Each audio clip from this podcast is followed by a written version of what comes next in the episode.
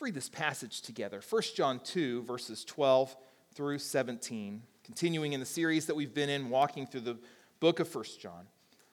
I'm writing to you, little children, because your sins are forgiven for his name's sake.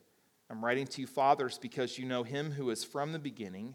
I'm writing to you, young men, because you have overcome the evil one. I write to you, children, because you know the Father. I write to you, fathers, because you know him who is from the beginning. I write to you, young men, because you are strong. The word of God abides in you, and you have overcome the evil one. Do not love the world or the things in the world. If anyone loves the world, the love of the Father is not in him.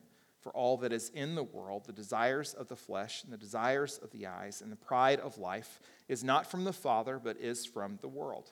The world is passing away along with its desires, but whoever does the will of God abides forever. So we see really two primary sections uh, within this verse set. The first, verses 12 through 14, encouraging not only the church then, but the church now to live confidently. And then verse 15 to 17, we see a break there, challenging, encouraging the church to live cautiously.